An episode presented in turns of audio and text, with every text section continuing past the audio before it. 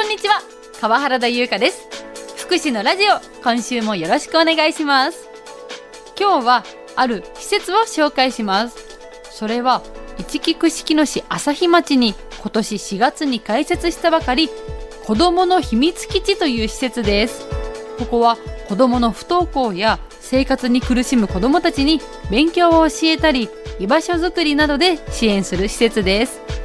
運営するのは非営利型一般社団法人ツナの真田由美さんです。子どもたちには由美姉さんと言われています。そんな由美姉さんの一つ一つの言葉に耳を傾けながら皆さんぜひ聞いてください。福祉のラジオ。この番組は南国ハウス千年メディカルタウン就労継続支援 B 型事業所小春日和コンフィアンス介護施設紹介センターかごさぽ就労継続支援 B 型事業所。みんなのおうちの提供でお送りします。市木串木野市朝日町にある子どもの秘密基地。およそ10人の子どもたちがこの秘密基地お家の中で遊んでいました。今何を作ってますか？かき氷を作ってるよ。かき氷作るの楽しい？楽しい。ゆみ姉さんがここ秘密基地を立ち上げたきっかけは看護師として精神科病院に勤めていたことや娘さんの引きこもりがきっかけだったそうです。電気も水道も通ってなくって、うん。喉乾いたら田んぼの用水路の水を飲んでてお腹が空いたらその辺の草を食べて小学校の給食費が払えなくってこんな平成の時代にいるんだっていうのを現場で知って、まあ、自分の娘が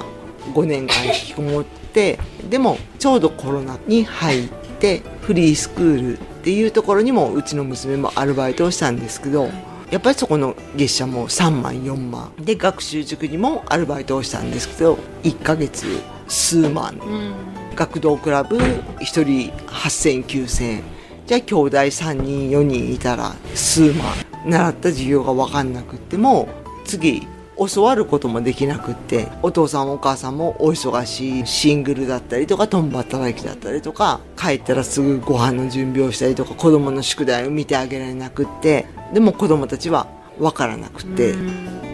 今不登校の子どもの数は年々増えているそうです。なんでさ学校に行きたくないって思ったの？いじめられてたから。悪口を言言われたから。その大きなきっかけの一つとしてコロナ禍だとゆみ姉さんは話します。学習支援をやってる時に道路と道路王様と王様何が違うの？って言われていやでも道路の「道」って道と「道」じゃんって言ったら1年生の1学期ってその漢字習ってないんだよねって言われた時にあこれはコロナ禍なんだって。復習があるわけでもなくて次に進んでしまって。でその2週間の間に割り算が習った子たちは割り算が分からないまま次の授業が進んでいて1年生の1学期で分からなくなったらもう2年生も3年生もずっと分かんないんですよ。はい学歴の差が開いちゃいますよねそしてここ秘密基地はなんと完全無償なんだそうです。学童だったりとかフリースクールっていう名前を使って数万っていうお金をいただければうちの法人も経済的には助かる。でもそこで1円でもお金をもらうと学びたいけど学べないっていう子たちがお母さんたちにあそこに行きたいんだけどでもお金がかかるんだったら行かせないって言うんだったら学ぶ機会を失う。愛さんの居場所ですよね。ゆみ姉さんが大切にしている言葉を教えていただきました。人生の核は人間一人味方がいれば強くなれる。子供たちが親じゃなくても学校の教師じゃなくてもカウンセラーじゃなくても弓ねっていうくだらない大人が絶対裏切らなかったよねって。一人味方があれる。それが弓ねじゃ夫婦かって。ゆみ姉さんは変わるのは子供ではなく大人だと話します。うちで遊ぶことだったりとかも